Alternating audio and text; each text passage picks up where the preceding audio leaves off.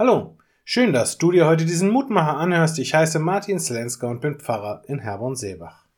Ich beschäftige mich zurzeit etwas intensiver mit der Frage, wie viele Kalorien ich eigentlich tagtäglich so zu mir nehme. Dass es eindeutig zu viele sind, hat mir der Blick in den Spiegel und eine gewisse Atemlosigkeit schon längst verraten. Nun habe ich aber damit begonnen, Buch zu führen. Und ich bin fasziniert, was sich so verteilt über einen ganzen Tag, oftmals vollkommen gedankenverloren, in mich hineinfuttere. Mir geht es wirklich gut. Und die Tatsache, dass ich ein ordentliches Bäuchlein vor mir herumtrage, ist vermutlich der beste Beweis dafür. Voller Überzeugung könnte ich also in die Worte einstimmen, die dem heutigen Tag zugelost sind.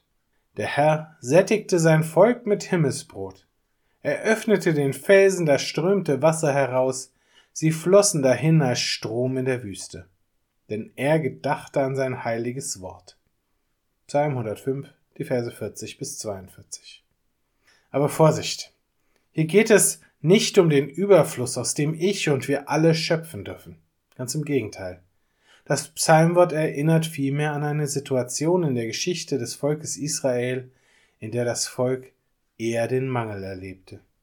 40 Jahre musste das Volk durch die Wüste ziehen. Und das heißt 40 Jahre ohne Ackerbau, ohne Viehzucht, ohne die Möglichkeit, sich ein sicheres Polster aufzubauen, welches durch zukünftige Dürrezeiten helfen kann. Die Botschaft dahinter? Gott versorgt uns mit dem, was wir brauchen. Er sorgt nicht unbedingt dafür, dass wir immer alles im Überfluss haben, aber er achtet darauf, dass es uns dennoch nie an irgendetwas fehlt. Und dafür müssen wir noch nicht einmal super fromm sein oder immer alles richtig machen. Schließlich war auch das Volk Israel in der Zeit der Wüstenwanderung nicht immer nur glücklich und zufrieden. Nein, eigentlich hat sich das Volk immer wieder darüber beschwert, wie schwer sie es doch haben. Und sie haben mit Gott gehadert. Aber Gott hat sich dennoch gekümmert, weil er es ihnen versprochen hat. So wie er es auch uns, dir und mir in der Taufe versprochen hat.